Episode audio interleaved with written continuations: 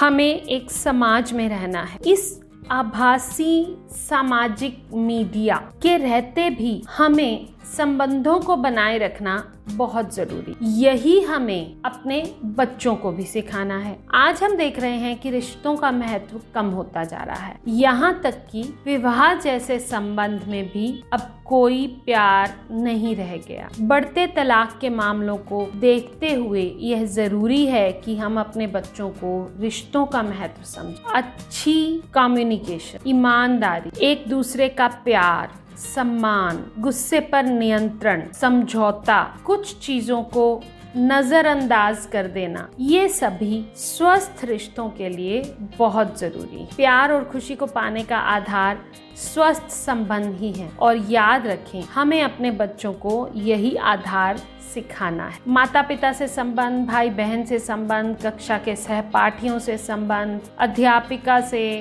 दोस्तों से, ये सभी संबंध जब तक मधुर नहीं होंगे, हमारे बच्चों को खुशी नहीं मिलने वाली। वे सीखने में सक्षम नहीं हो पाएँगे। उनके आत्मविश्वास को बल देने के लिए भी रिश्तों की समझ बहुत ज़रूरी है। बच्चों को सिखाएँ, पुरानी बातों को भूल जाएँ, अनुमान ना लगाएँ। अपनी बात रखना, रिश्ते में उदारता और मधुरता छोटी छोटी बातों को नजरअंदाज करना, माफ़ी मांगना और माफ़ करना।